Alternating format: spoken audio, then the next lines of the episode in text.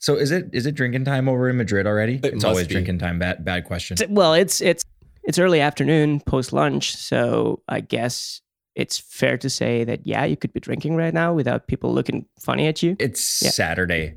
But I'm not. For the record, I am not. This may be the only episode where I'm not drinking, but Feels kind of weird. I'm having coffee. That doesn't count. It Goes the other way.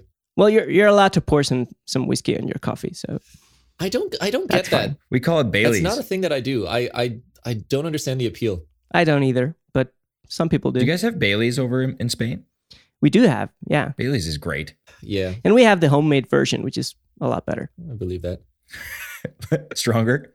yeah, it's pretty much the same thing, but it's literally homemade. So But you are in Madrid though, right? Like you're not I am, somewhere yes. on the other side of the planet. It's hard to keep track of you these days. yes, I've been back in Madrid since since January fifteenth. So it's been nice being back home. Well, not nice because it's super cold. It's been super cold for the past Seven days or so. Okay. Super Yeah, cold. Please By tell Spanish about- standards, Please I mean. us how cold it is. by in Spanish Spain. standards. I mean, well, when you when you switch in in 13 hours, when you switch from 40 degrees Celsius with close to 100% humidity to minus four uh, with zero humidity, you, you betcha as you can tell the difference. Yeah. So, Oh yes, you That's can. a big- I yeah, believe the it. temperature differential was was rough when I got here. So so it's quite a regular thing here for folks around in, in southern Manitoba to like they go to Mexico and they'll go to the hottest part of Mexico for in the middle of January and then they come back and it's so it's plus 40 to like minus 40 because it's been minus 40 here for like a week. So nice, That's insane. 80 degrees, that'll that'll kill you. 80 Perfect. degrees. perfect time for a jog in the park.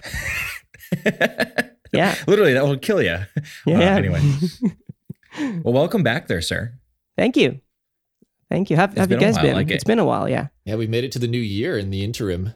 So far, the world hasn't ended, so we keep pushing forward. Oh, is that the bar? That's pretty low. oh, God. What are what are you guys planning to do over the next few months? Do you do you guys have any uh, you know New Year goals, resolutions, anything to start a year in good spirits? I'm not a big resolution person in general. Like I I think that I've fallen into that trap where you sort of you set these lofty sort of vague things Right. and then you you can't accomplish them because they're not actionable. Um so I've sort of shif- shifted away from um resolutions per se and and tried to make a more concrete set of goals or rules and uh, I was a little late Right. like I didn't have them ready for for the first but I did share with you guys my my list of uh of I, I guess goals or or lifestyle changes that I'm intending to make. So there's there's that. I like the first one. That was that was a good one. Nice and vague. Yeah, for the record, uh, the first one said money stuff or something like that, which yeah. That's like priority number one all the time. I find the trick to meeting your New Year's resolutions is to write them deliberately, vaguely enough, so that basically at any point during the year you can say, "Okay, that's good enough. I'm yeah, done," exactly. and you still meet the goal. Right? That's the trick. uh, works every time. Setting a low bar is the key for happiness. I, I say that all the time. Uh, I had one. I had one resolution, and it was to, um, or I had a couple, but one of them was to work out more, just like every other pl- person on planet Earth, Right. or at least in North America. Um, and uh, I failed on day two, so still haven't worked you out. gotta you gotta be specific about it though. See, because mine, I've got a fitness one as well, but it's I've I've made it concrete. Like I'm I'm going to the gym twice a week. That's the that's the sort of concrete goal. It's not just like be more active or do exercise, Right. right? Because that doesn't you know See, that's where you're wrong because that, that's a recipe for disaster. Be more active is the perfect New Year's. Exactly. That's I, I agree. See, like if Apple Watch tells me to stand up, I'm being more active just by standing up. Now I've It's succeeded. just the, right? the episode of low bars. I think that's that's what I'm getting from you two here. yeah, I got out from bed this morning. There you go. I'm active. Wow. Goal met. oh, okay.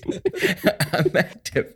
That's better than yesterday. I didn't get out of bed. so anyway, not to be not, not not to add to the cliche, but I also uh, it's it's not a formal resolution. I don't do those to be honest, but I did start going to the gym uh, last week actually, and Nice uh, yeah, and then so far it's been great. I've I've uh, gone every weekday so far. So Nice. Is Yeah. that the plan to continue happy to say- every weekday? yeah, that's my plan. I want to just build it into my daily routine. You know, it's just a normal thing that I do. It doesn't have to be super intense or anything, but I know that I have a full hour that I'm going to be there. Sure. so I might as well make the most of it once I'm there. Uh, but yeah, so far it's been working great. Awesome. So I'm happy about it. Yeah. How about on the photography side? Oh, do you guys have? Well, anything? I and on the photography side, I've deliberately stayed away from making any public resolutions. Uh, I do want to try and explore some some stuff, but I don't want to, uh, you know, make a commitment to anything because I find those don't don't work very well for me, or they haven't in the past at least.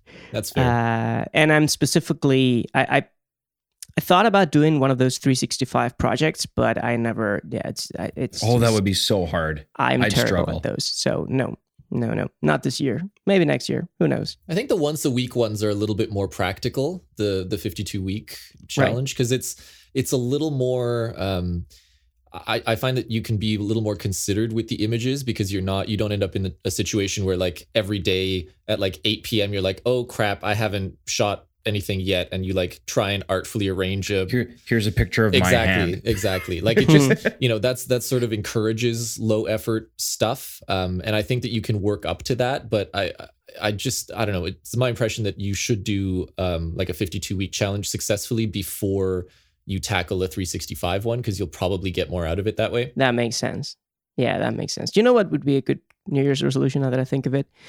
At some point during the year, I should finally get through all the edits that I still have to do. Like, Yeah, Toronto of Forbes all my past trips, you know, yeah, because Six I have late. literally thousands of pictures waiting to be edited, uh sitting on my hard drive, yes. and I Uh, am just I can't be bothered to to tackle that. But I Seriously, really your Paris that that Paris photo story that you did like uh, I don't know was it a year and a half ago and you have it on Uh, analog senses. Yeah, it was uh it was New Year's of 2016, I think. So Right. yeah. So like that's still I love that one. You've got like a map on there and you've got a different do that for every other trip. It'll take you like 3 or 4 weeks full time, but that's fine. Yeah, I- I probably, one of 'cause those- those for every trip. I mean, I love the result, but those do take quite quite a bit of work. Now that I have the template set up, it should Uh, be the- less work now. the next yeah one Co- should be easier. paste. Yeah. Yeah. But Just copy paste. I do man. want to register my Hmm. vote as well for you guys doing some edits of your photos because myself and everyone Right. else in our Slack channel is still waiting to see those. on on are we talking about Toronto here? I've got my photo yeah, yeah, story. up. yours yours is up. Yours is up. You're fine. But but Alvaro is not. and yours isn't, Marius. Well, I live here. There's no story for me. I Ah, come on. It's a special week. Ugh. And you know it. yeah, but I didn't take as many photos as you guys, so that's Fair enough. Anyway, the, the, the problem for me is that since I share all those images on Instagram, you know, while I'm on the trip, I just don't have the energy to revisit them once I'm back. Yeah. That's a problem. If I if I hadn't shared any images during the trip, I'd be eager to get through them when I got home, but I just can't can't wait. Every time I'm on, I'm on a trip, I just want to share not many, but just a few images, like I like I just did from my trip to Argentina, which we're going to talk about more in a in a few Yeah. minutes. Yeah, you have an interesting approach like that because I, for instance, do not tend to share any images while I'm traveling. I, I just don't Right. do that. Um, mostly because I like to be away when I'm away, if that makes any sense. Like I Right. don't, I don't really want to be in contact with social media if I can avoid it while I'm gone. So I don't really feel the pull to immediately share stuff. And I also find that when I do share stuff, uh, sort of in the short term, um, those are the images that I tend to look back on later and be like, ah, you know, I, I wish I'd waited on posting that. I wish I had, uh, you know, posted a more Oh, refined sure. edit or something like that. And I just, you know, Sure, that happens to me Right. too. Especially with more complex edits like the perspective correction, Yeah. you know, the upright Yeah. mode that Lightroom Mobile doesn't support right, yet. yeah. Uh, you can't do that. But I find Instagram, the na- the native Instagram app, does a fairly good enough job of that. So that's what I've been using. Yeah, and there's also that that dedicated uh, I forget what it's called. It's like screw it or something like that, literally, but it in all caps like S K R W T. Um, Great app. that that is basically designed for perspective correction, and it does a, a really excellent job. Um, so that's that's sort of a, a way to do a you know a more uh, precise. we should throw that in the in the show notes because I don't, I, I'm not aware of that. Okay, yeah, we'll we'll Yeah. toss a link in the show notes. yeah, notes. it, it's good. It's good. I think the only issue though is I'm just looking at it like as we speak, and the last update was. I feel like it's been a long time since it's been updated. Yeah, six months ago Right. was the last update. I don't think it's got an iPhone 10. Oh, update that's not yet either, promising. So, so it's a not. Yeah, that sucks. But it's a great app. A great app. But I like what you said, Marius, that you like to be away when you're away. Uh, I like that too. When and honestly, the the main reason I post to Instagram or Facebook is just for my family. That's the that's the only people I care about. Uh, I want them to see the images while I'm still there. You know, because one, it signals that I'm still alive and still having fun, which is important, and and it lets them know that I'm that I'm having a good time, which is yeah. But see, I I text them like I don't, I don't that social media for me is not a way to keep in touch with family and close friends. Like I I send right. them things directly if that's the intent, and I do. Like from right. from Africa, the only um, connection that I made was basically sending the occasional photo and and message to my mom right. and to you know close friends, and exactly for the reason you said, like I'm still alive. I'm playing with fun animals. I'm seeing cool things. You know, the lion has not bit my yeah, head off yet. So it's just things like that. but it's that's something that I don't. Um, again, I don't turn to social media to do, um, which is just a difference in that's fair enough. in approach, I guess. But anyway, any other like New Year's things that you guys like? Let's say that the calendar flips over. Any photo things that you guys do? Do you guys have anything like that you do with your catalogs or anything like that, or just like let photos build up on your hard drive and then well, my original plan work? was to, to yeah, to sort of uh, let everything from 2017 and earlier uh, just stay in their current catalog and start a new one from scratch in 2018. But since Lightroom switched uh, everything around with the new CC plans and everything, I find that I don't need to do that anymore. I like the fact that all my images are up in the cloud, and so far it's been working great for me. So I'm happy to continue building on on that collection of images. And really, I haven't launched Classic CC in, I guess, over two months. Pretty much since I started using the the cloud based app full time. I haven't had a reason to go back to classic yet. That's awesome. That's a good vote of confidence for for classic uh, for um, yeah, It is. It really it is. is. Yeah. I mean, I haven't tackled the more complex edits like the the panorama merge, which I like to do from time to time. And I still have. Would you be doing those in Lightroom or would you be using Photoshop for those anyway? I I tend to do them in Lightroom. Oh, okay. Yeah, because I like the automation. I find the, the process is simpler. Right. Yeah. And and uh, yeah, I have a few of those lined up to to work on from the Argentina trip, especially of the waterfalls. I don't know if they're gonna turn out good enough because, as you know, moving water is not a very good use case for those because the algorithm gets confused. Yeah, it can be tricky. But yeah, it, I'm. I mean, I'm gonna give it a try. But so far, I haven't gotten to it yet. But other than that, I've been very, very happy with uh, with the cloud-based app. Just plain Lightroom CC. Yeah, I don't do any like catalog stuff. Um, at the end of the year, I've um, I found that it doesn't make any difference to the performance of Lightroom or anything like that to have separated catalogs per year. Like I've got I think everything going back to 2014 or 2015 in this Lightroom catalog, and it's just fine. Um, so I, I never really saw the the point in splitting things up, especially because um, it is nice to to know that you can access your full archive within one catalog, and you don't have to switch, and you don't have to like, oh, that catalog is on this external drive somewhere else, and blah blah blah. It's just it's more streamlined for me. Um, and yeah like i said my, my understanding is and I, some people have actually gone through a lot of effort to test this and their results seem to indicate that it doesn't um, it shouldn't affect lightroom's performance whether you have a, a big catalog with multiple years or not um, as long as your your sort of preview settings and and all of that is is um, is done correctly. So yeah for me it's it's not it's i don't do anything on the catalog side um, but i do have some some like personal photography resolutions that i'm that i'm trying to implement and it was part of my little uh, lifestyle rule change. Um, the most important are that i'm i'm getting rid of um, all access to local classifieds and to most camera forums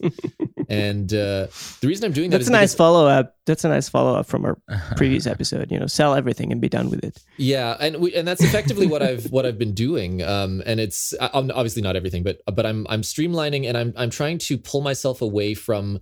Um, from the sources of temptation and the things that make you feel like your gear is inadequate um, because right. I find that the vast majority of conversation and discussion and um, stuff that goes on on those forums is people um, second guessing their choices and asking for advice, and you are exposed to the sort of vast array of of choices that are uh, out there for photographers now, and it's it's overwhelming in a way that is not conducive to improving your skill set, which is what we should all be striving for. And I just find that I get lost in it too easily. So I'm making a, a, a deliberate effort this year to just detach from that entirely because it's not it's not productive and it's bad enough like you guys know this as well as I do that when when we have access to review units of stuff as as you know product evaluators um, that in itself is a horrible thing for temptation and second guessing and blah blah blah so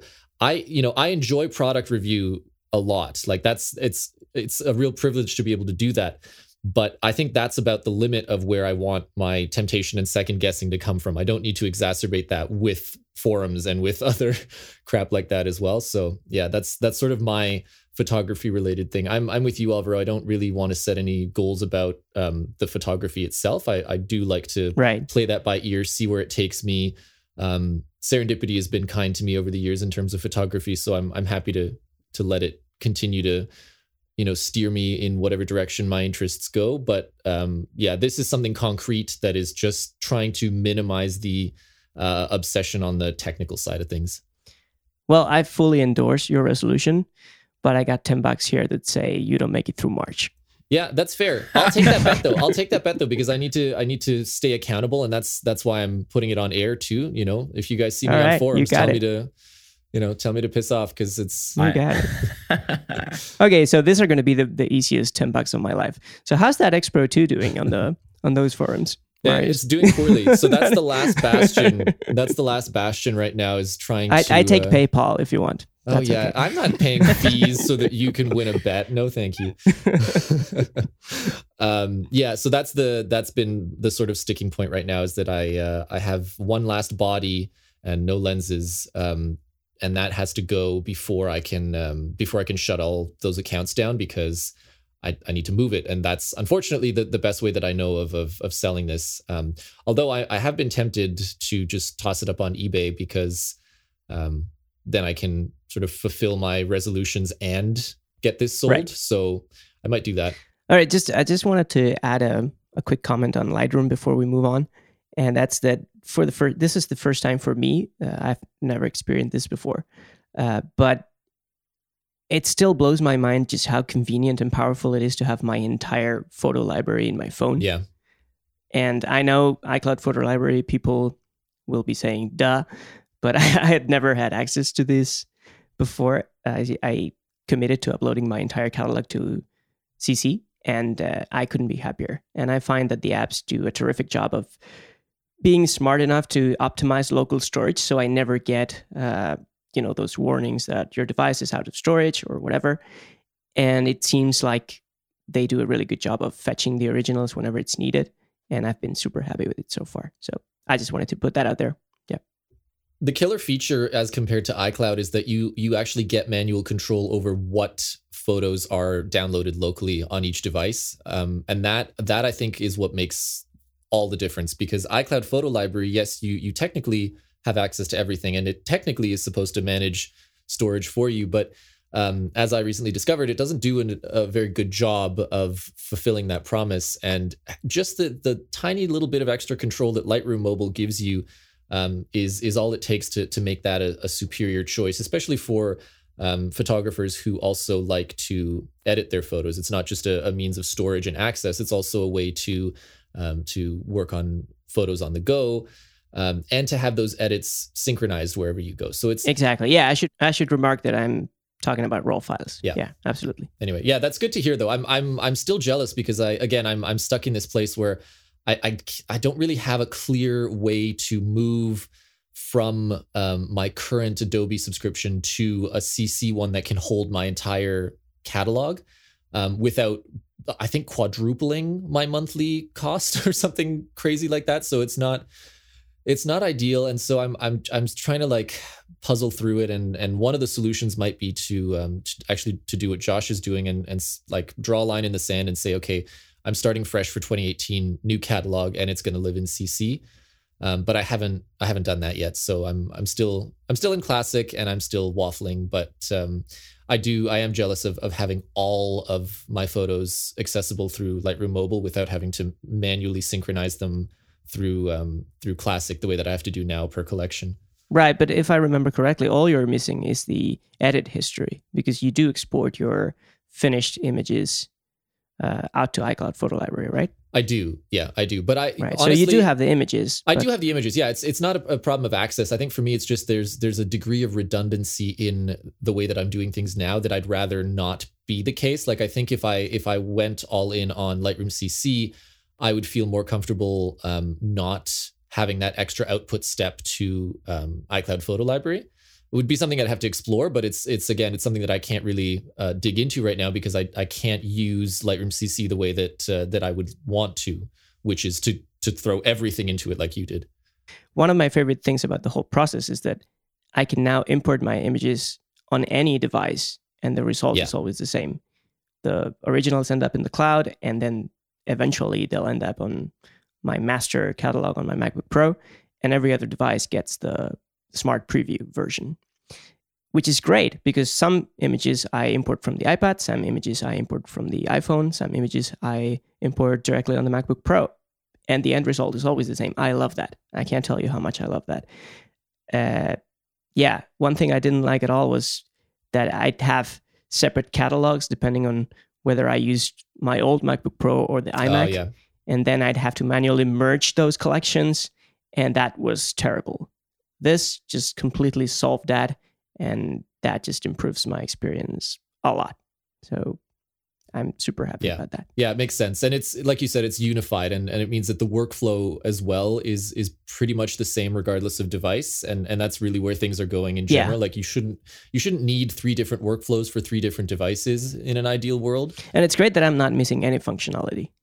Like I used to think that I needed to take my laptop with me if I wanted to be able to work properly with my images. Yeah. I don't feel that way at all anymore. I left the MacBook Pro behind during the Argentina trip. That was a full 17 days. I didn't miss it at all. Amazing. And to be honest, I don't think I'm ever going to take it with me on a long trip again. Because the only reason I the only reason I used to take it was for photo editing and photo uploading purposes. But now that I can do that, you know, on the iPad, ideally because that's the more comfortable device, just I just don't I, I'm never bringing the laptop again.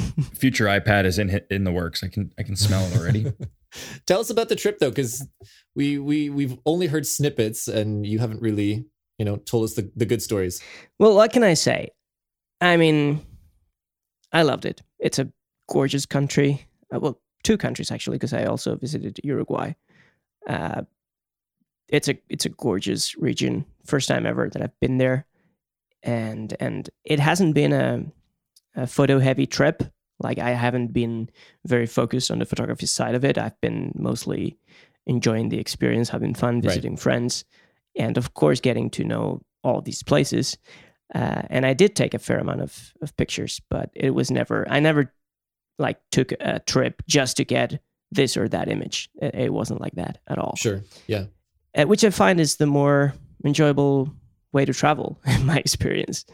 Because once you get too focused on the photography side of things, you kind of once you get back home, you you think, okay, I have these cool images, but I haven't really experienced what it is like to live in those places or what it is like to to be present in the moment. And I find that is a shame. And um, I, I made a conscious effort not to let it happen this time around, and I think I, I did a pretty good job of it, and and I'm very happy about it. Of course, there's just there were places where you just couldn't help but take the camera out and take images because they were just gorgeous. Like we went to the base of the Aconcagua Mountain, which is the tallest mountain outside of Asia. Right. It's almost seven thousand meters Wow. uh, tall, which is incredible. And how can you not take a picture of that, right? I mean, I, it was completely worth carrying uh, the camera and the two lenses with me in the backpack just to take that picture. Absolutely. Of course. Yeah. And then Iguazu, the, the the waterfalls, they are just drop dead gorgeous. Lots of wildlife around. Uh, it's just a dream come true. It's probably the most beautiful natural landscape I've ever seen in my life. Cool. Yeah, that's no no exaggeration. Sorry, sorry to to to compare them to Niagara Falls, but it's really just that they're so different. It, it's not even worth comparing the two. I think. Yeah, no, that's that's fair. Um, I'm going to ask you the important question though. How many mosquitoes did you eat? well, I, did- I I managed to get through the full trip without eating any. How interesting that you could you could go through an entire Huh. trip without eating any mosquitoes. Yeah, against all odds, right? Yeah, but I did get a few bites. Unfortunately, even though I used repellent, uh, they are just very persistent little bugs. Yes, they are. and uh, yeah but it wasn't it wasn't bad I, I didn't have any serious problems uh, from it they didn't bite me in you know inconvenient places mostly in the arms and legs so Well, that's what that's what matters. That's fine. Inconvenient places. yeah no i mean but if they bit you in the face that's Yeah, the face. that's not No. ideal because then you're you're all swollen up Yeah. and it, i've had mosquitoes bite me in the or sting me in the eye in the eyelid in the past and that's terrible Yes, But- yes. Luckily this time everything went went well and i survived the experience. Inconvenient places. Uh, I'm not going to unpack that. So, yeah no let's let's not. Let's move on. So anyway in in terms of um, of the photography of the trip like i said it was only occasional but but it was really really rewarding and, and fun. And in terms of the gear that i took with me i was very happy with my selection. I only took the camera and two lenses. I left the, the tripod behind and i took everything in my peak design backpack which worked fantastically for the trip even the the hike to the aconcagua mountain the bag was always super comfortable. It held everything I needed it to, and uh, I just have nothing, nothing but praise um, to share about it. yeah, it's a pretty was- fabulous which bag. was great. Yeah, and uh, you made an interesting comment before, Marius. You said that the importance is to not feel that your gear is inadequate for the job, and I I'm very happy to say that my gear performed excellently. I I didn't want for anything. Perfect. What was the verdict on the 24 to 70? Because I know this was a bit of a of a, a trip where you were trying to figure out what the what the future of that lens is going to be. yeah this is gonna this is gonna sound controversial because judging exclusively from my experience during the trip I, i'd say the lens performed excellently i i had no complaints about it whatsoever i appreciated the small and light uh, form factor i think the image quality is still plenty good enough for my needs Mhm. and judging from the results I've gotten from it, not not just during this trip, but in the past, I, I mean, I already knew that to be the case, and it's it's great to be able to confirm it once again. But having said that, I'm more convinced than ever that I need to sell it, and it it's it's got nothing to do with the trip. It's got something to do with a report I read from Lens Rentals. You know, the the site where they do. Yep. Uh, it's a site they they rent lots of camera equipment. Uh, you can rent it for any number of days, and they also have their own um, repair service.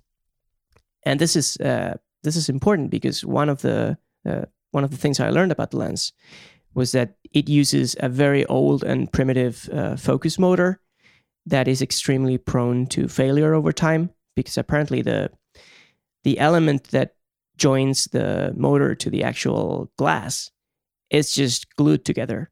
Oh, and the glue is apparently defective. Like it's a it's a recognized design problem with the lens. And uh, i think it's roger Cicala, I think it's the name of the mm-hmm. guy who, who writes the, the blog in, in lensrentals.com. He says that it, it's two early Sony lenses that have this problem the 55 millimeter and the 24 to 70 f4, both of which I used to own. The 55 I already sold, and this is on its way out. Yeah. Because of this problem, because they see it all the time. They come in for a repair. It is repairable, but it's only buying you some time because it's eventually going to probably fail again down the road, which is not ideal. And the, the proof of, of the putting, like, like like they say, it's that they changed the, the design for every other lens from then up to now. So no other lens in the Sony ecosystem uses that design anymore, and I think that's pretty pretty telling.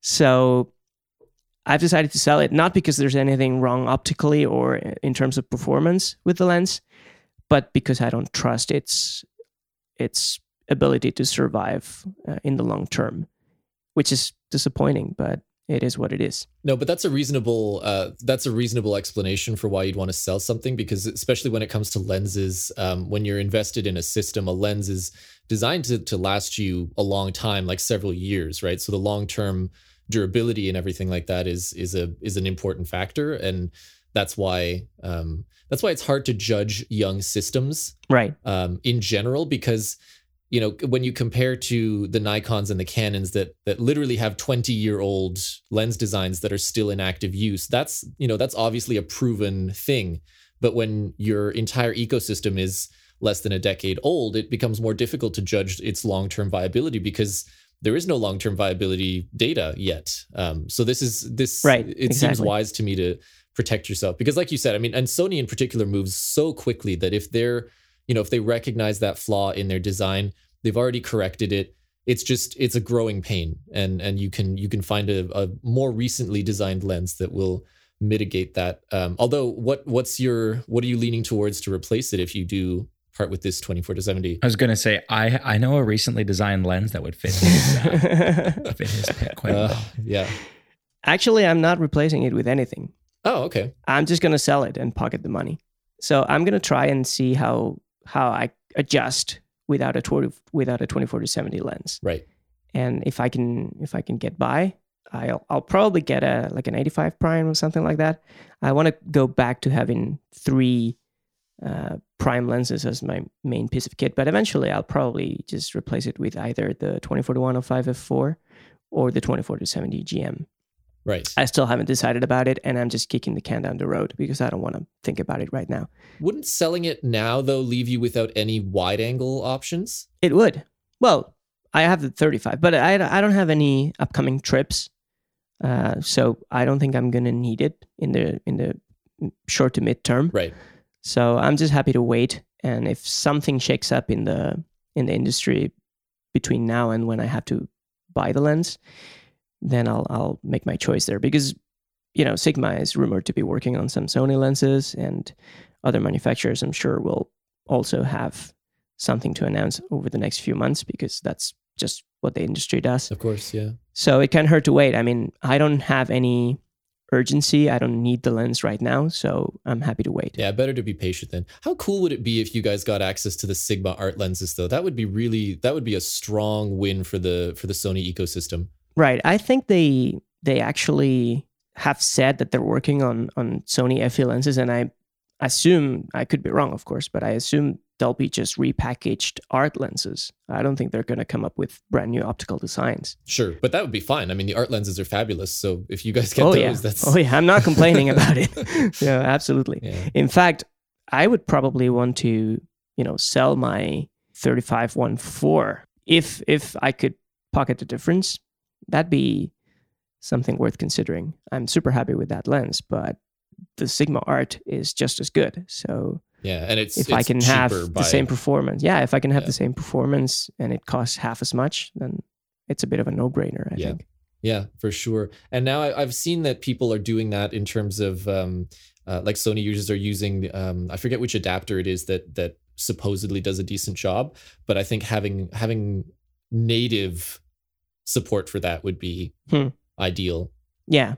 The problem is Sony doesn't license their AF algorithms to third parties. So Sigma will have to reverse engineer it. They managed to do it with the A mount.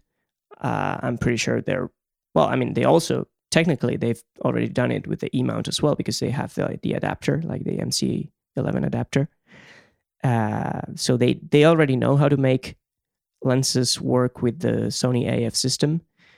But the question is, have they managed to make them work well enough and fast enough and reliably enough? Have they managed to retain features like face detection, eye detection? Yeah, How how good does the lens track motion?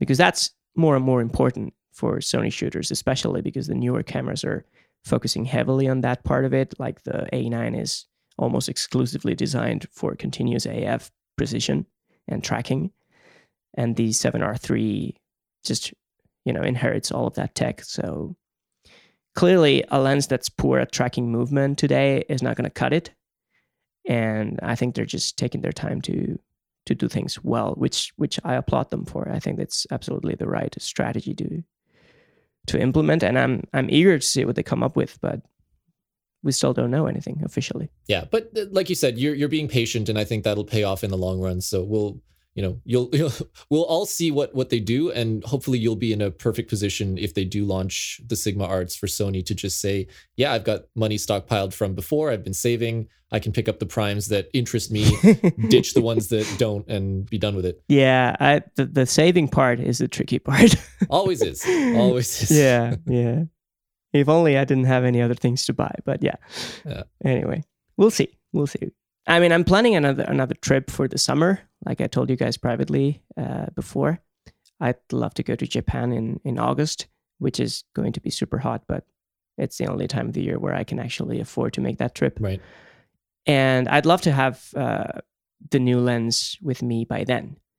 So that gives me roughly seven to eight months to figure out what I'm going to do and save up for for the new lens. And um, I'm just taking my time. I'm trying not to rush things, but there is a ticking clock, and I'd like I'd like this situation to be solved uh, by the summer. So we'll see. Reasonable. Segue into the other big thing from the week. The other big thing. I mean, it was pretty big. Alvaro's trip was massive. it was a massive trip i'm i'm jealous but oh yeah, the the guy the guy who spent three week three weeks in Africa is jealous of my little trip. Okay. Well i just i just like travel okay so i'm i'm always you know eager to to go to the next place You would have loved Iguazu, by the way. You would have gone nuts. Yeah, I I have a feeling that's the case. I I'm looking forward to seeing more photos from there. So, guys, you, you- do you know what what the most amazing thing from my trip was? Uh The mosquitoes. I Oh, figured out. I have a superpower. oh. okay. Yeah. I can I can totally see the future. Uh, Absolutely. Uh, all right. All right. Because- Tell us more. Because funnily, funnily enough, uh, you, do you know how this was the first time that I left the MacBook Pro behind during my trip and just made everything work just with the iPad and implemented an entirely mobile uh, photography workflow? Yeah. Well, guess who came out came up with a with an article about uh, dedicated mobile photography yeah. workflows? Whoops. Who- I, I, I can't quite figure out the name. Yeah. What was that guy called? Like Mario something? Yeah. Yeah. Love that guy. Mario. That would be awesome. You just got to get come up with a bit of a mustache, Marius. Oh man. Yeah. No, but That'd in be in all in all seriousness, though, uh, it's it's it's freaky how similar the workflow that I that I ended up implementing is to everything you describe in the article. I mean, it's not exactly a coincidence because you did advise me on it. So you recommended, for example, Cascable, Cascable, Cascable. I don't know how to pronounce that. I think uh, Cascable The- is the way I've been saying it, but I it Cascable. Okay, Cascable it is then. Uh, anyway, it's a great app. I didn't I didn't know it existed, and that was the last remaining piece of the puzzle that I couldn't quite figure out how to make work, which is how to transfer my raw files from my camera to the iPad wirelessly. without Yeah. a dedicated yeah wirelessly without a dedicated sd card reader or, or anything like that and yeah it just it did the trick wonderfully and then when i came back i, I got to reading your guide and i have to say it is a lot uh, more thorough than than i expected it to be i mean the the i got the basics right so to speak but there's so much more stuff in your guide that's worth pointing out and that's worth learning about and that's why I'd, I'd be curious if you could kind of share with us a little bit how the how the article was created. How long did it take you to figure all of this out? Because i assume most of this came out from a very thorough trial and error process. And and just in general just talk to us talk us through uh, how everything developed in your mind and on the page Sure. So um, the article in question is a is a guide that that we published on the Sweet Setup, um, and it's it's essentially my attempt to describe the current landscape of using an iPad in a professional context, um, and and it, for photography specifically. And I think the like I obviously there was a lot of um, research during the writing process of the article but uh, most of the most of the information has actually just been accumulated over you know a couple of years of of making this work um, in my own workflow um, and and trying to see what is practical and what isn't practical and sort of watching the changes that have happened in the iOS ecosystem, um, both on the operating system side and also on the on the third party software side, um, because a lot of that has advanced dramatically, especially in the last year. And as a result, a lot of things that used to be um, either impossible or impractical, um, they've been brought down to the level of easy and fun and intuitive and thus um, very much practical. So I think we're at the point now where an iPad is a very strong companion for a professional photographer, particularly when they are traveling,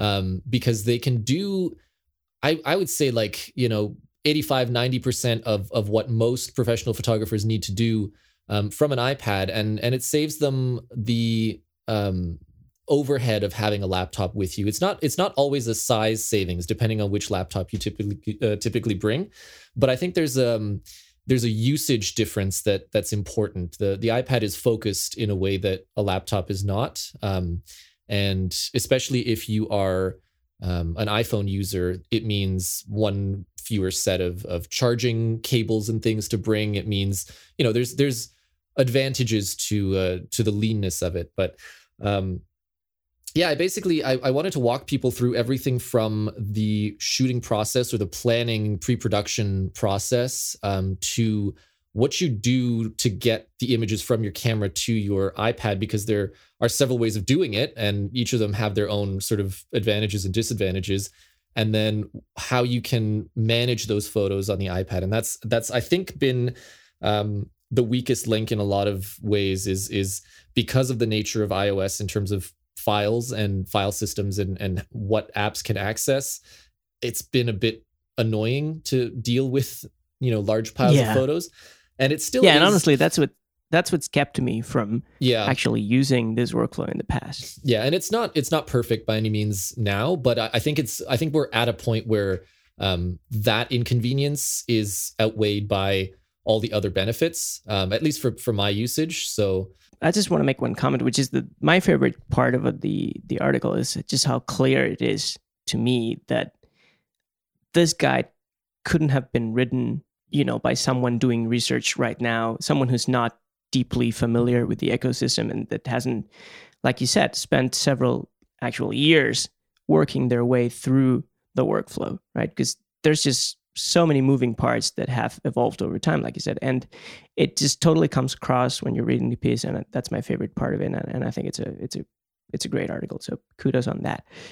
Well, thank you. That's good to hear. That's good to hear because I, I want it to be useful and and it's um yeah there are a lot of moving parts to it. I, I think my biggest struggle in planning the article was trying to um make sure that it is not overwhelming because there are so many like for everything that I recommend there are you know two alternatives five alternatives 10 alternatives and it's not super useful to just sort of throw all of those alternatives at people I don't think because ultimately if we're if we're recommending a workflow I can only tell you what what definitively works right like I can tell you that there are all these alternatives but if if I haven't used every possible combination, then it's not really it, it's not as useful as me just saying, look, this is the combination that I've used. These are why I made these particular choices.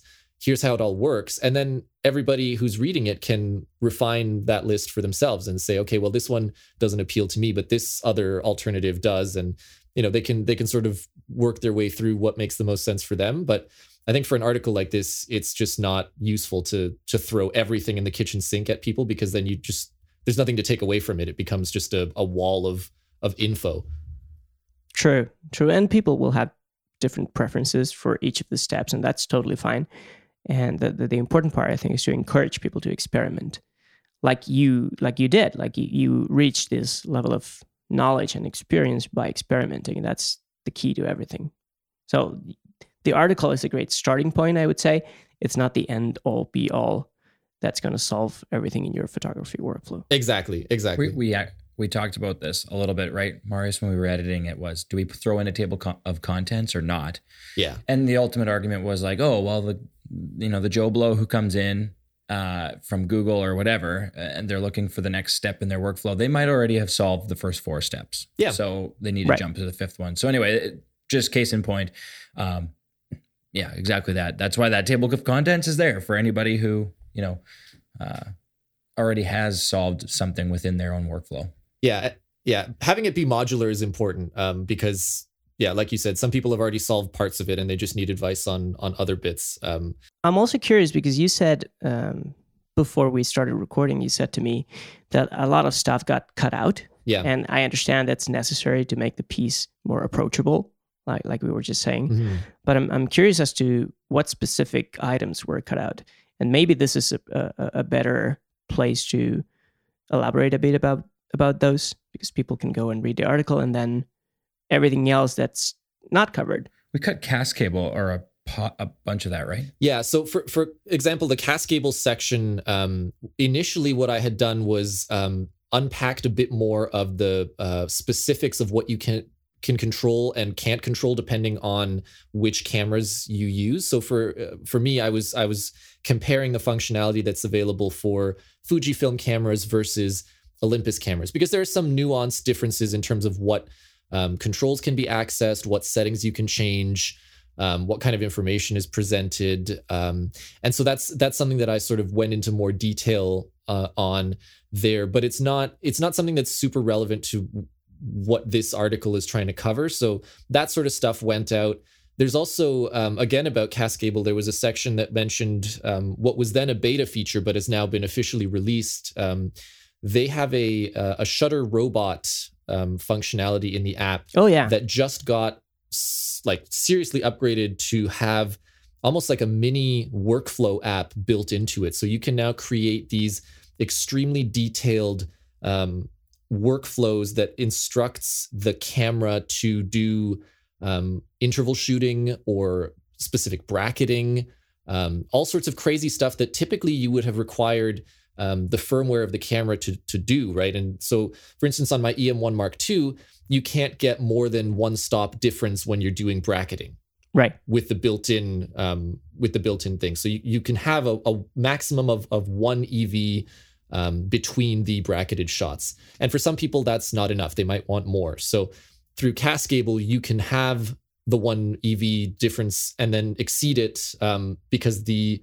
control is being um, done through the app instead of the camera. So there's it it broadens the functionality of the app, but it can also unlock new things for the cameras, which is really exciting. Um, but again, it was something that's that's very specific to the app, and it's beyond the scope of of this kind of article. So that got cut out. but it is it is a neat it is a neat thing, and it's um, I- think Cascable is is sort of the hidden gem in this in this article because a lot of people haven't heard of it, but it uh, it does so much stuff for photographers that it's it's well worth a look. And it's super exciting that they keep finding out new stuff to implement because this workflow feature, uh, like you were you were aware that it was coming, but for me it came out of nowhere, and it's just incredible. Yeah. So it makes me very excited to to think about what features are they working on right now and what the future will bring for the app. Yeah. It really is a wonderful app. Yeah. Yeah, so that was one of the things. Um, there was also, uh, I would say that I probably cut out. Uh, I don't remember exactly how many, but several options in the in the editing space um, because there there are a ton of apps now for different kinds of specific editing of photos, and and uh, ultimately each of them had merit, but they they didn't necessarily um, offer as much to set them apart from the competition as the ones that that made it into the article. I, I find that the ones that I mentioned are the ones that I turn to most often because they do each of them has something about them that um, makes it so that I feel like I can't accomplish that as well with any other app. So it's sort of they're necessary to to my full workflow in a way that the other apps are not. I turn to them less often, and sometimes it's just on a whim. Sometimes just because I have them, not necessarily because they're better. Just you know to to see where they've where they've ended up in terms of updates and stuff. So um, that that stuff got cut out because it's not it's not my selection. You know, it's it's not the pick. It's like an alternative. Right. It's it's mostly that sort of stuff that that got cut out, honestly, and and random other little details and nitpicks. Um, I cut down the um, the section on iCloud photo library. Initially, I spent more time complaining about the lack of reliability for the um, uh, for the sync and for what not not for the sync. Sorry, the sync has been very reliable, but the uh, what iCloud Photo Library decides to keep downloaded onto the device. Yeah. Um, that has been entirely unpredictable and a source of almost endless frustration for me. Um, it's it's my biggest complaint with an otherwise um, excellent photo sync solution. Um, yeah, I think the design flaw there is that Apple just assumes that your connectivity, your cellular service is always going to be available. Yeah. So that it can retrieve any originals as needed in an in an almost transparent way. But of course, that's not always the case, especially when you're traveling. That's that's a very big problem. You very rarely have access to full mobile data, um, you know, streams and everything. So, yeah, for me that was a problem. I, I could I had to choose when to sync my my pictures to the cloud, and I mostly did it overnight. Yeah, uh, which worked fairly well because I was lucky enough to have decent Wi-Fi on all of the places where I stayed. Uh, but if that's not the case, then yeah, it's it's not ideal. And like you said, with Adobe's uh, suite of apps, at least you know what you're going to get, and at least you know that the originals are in the cloud. You can sort of plan ahead. You know, you you once you know certain limitation exists, you can work your way around it. But if if it's unpredictable, you have no way of of of preparing yourself yeah, no, and, that, and, that's unfortunate. And the fact that you can't. So for me, the the biggest frustration with it is that I can sometimes import an image and immediately go to try and edit that image, and it's starting to download it. Like I just imported right. this image, and already it's it's shuffled it off to the cloud. Um, and and in theory, doing something like favoriting an image is supposed to indicate to iCloud Photo Library that hey, this is one I'd prefer to keep downloaded because you know I I show it off frequently. And that just doesn't work reliably. Like it's not it's unpredictable i think. Fundamentally that's what it is is i do not know at any point in time whether a photo is downloaded or not. I want it to be but i have no idea. It's always a surprise. And that's not good um, experience design. It's just it's unpredictable but I, I spent maybe too much time complaining about that and given that the sweet setup recommends icloud photo library is the best solution for everyone i was like hmm maybe this is maybe. sounds to me like you have a very strict editor though my editor is is a special special man who puts spaces between em dashes and text properly just like properly oh man a lot of tears well shed. in his defense i have to say i also prefer spaces around my em dashes i know but but you're not my editor so it's okay for you to be wrong okay we spend more time arguing about the whole like consistency in bulleted lists. That was the funny one. Everyone has to start in a verb and everything has to do this and they got to be consistent. Oh yeah, this was. By good. the way, in case in case listeners are not familiar with this whole arrangement, uh, the editor is Josh. I don't think we have ever said that. I, I, don't know if I've actually officially said that online or uh, like oh, officially. But, yeah, well, yeah. So I took over as the the editor in chief of the sweet setup. So anyway, that so yeah. Now now what I say goes. It's like I'm boss. It's kind of fun. I've never been the boss before. yeah, it's, it's less fun uh, on this other side, but yeah, apparently. I'm I'm kidding. I'm kidding. It's honestly the article is obviously better for for having had a, a good editor look over it, and it's uh it's it's fun to have an editor when you're working on things. I think when we when we're independent bloggers, we get used to having to be our own editors, right. and while while yep. that's fine in some cases, um, it does make a difference when you have different eyeballs on a piece, and it's not it's not necessarily for the things that you expect. Um, sometimes it's just semantic problems, but sometimes it's like, hey, the the structure of this does not flow well. It doesn't make sense. It doesn't, you know, this could go there, and suddenly it would be much more um, intelligible. And it's like, oh, I didn't, I didn't think of that. So it is, it is good to uh, to have that process, um, even when you're Probably. wrong about punctuation. I throw that shot in there. Probably my favorite part of the whole of the whole article, um, from my point of view, is the the very end where it says my my workflow, the section on my workflow, and you've just got six steps on how you handle your photography workflow on an iPad on the go.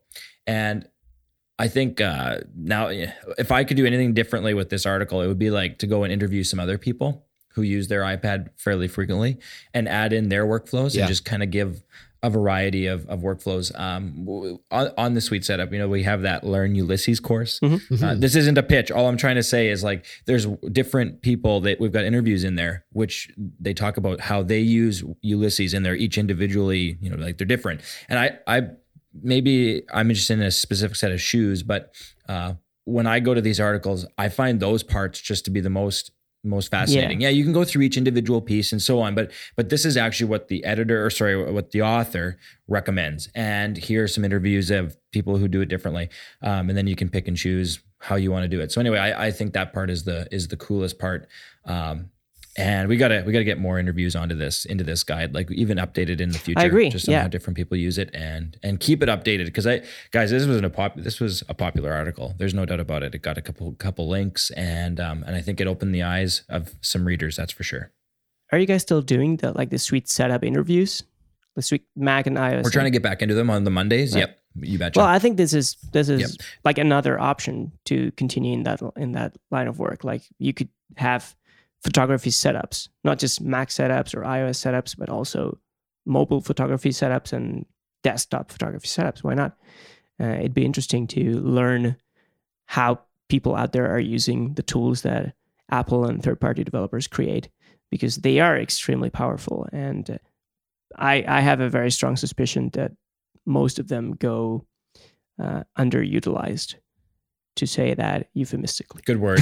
Yep.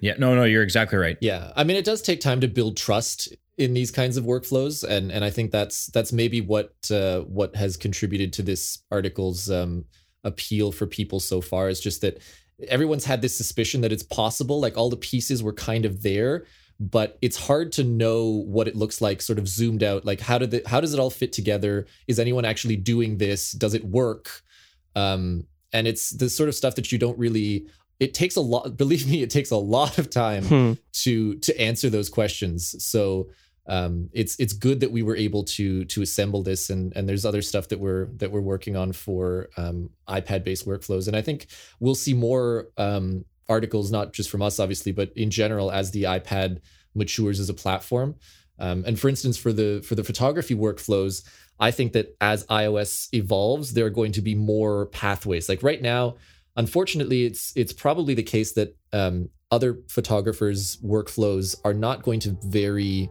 hugely from mine, only because unfortunately there's because of the way that um, file importing and stuff like that works. There's kind of only one way to do most of the steps with just a few different variations. Um, so you're not going to get into like entirely different workflows until iOS itself becomes a little more flexible, um, which is fine. But that's that's exactly the kind of stuff that that leaves room for future updates because as iOS evolves, all of this stuff will change, and that's pretty exciting.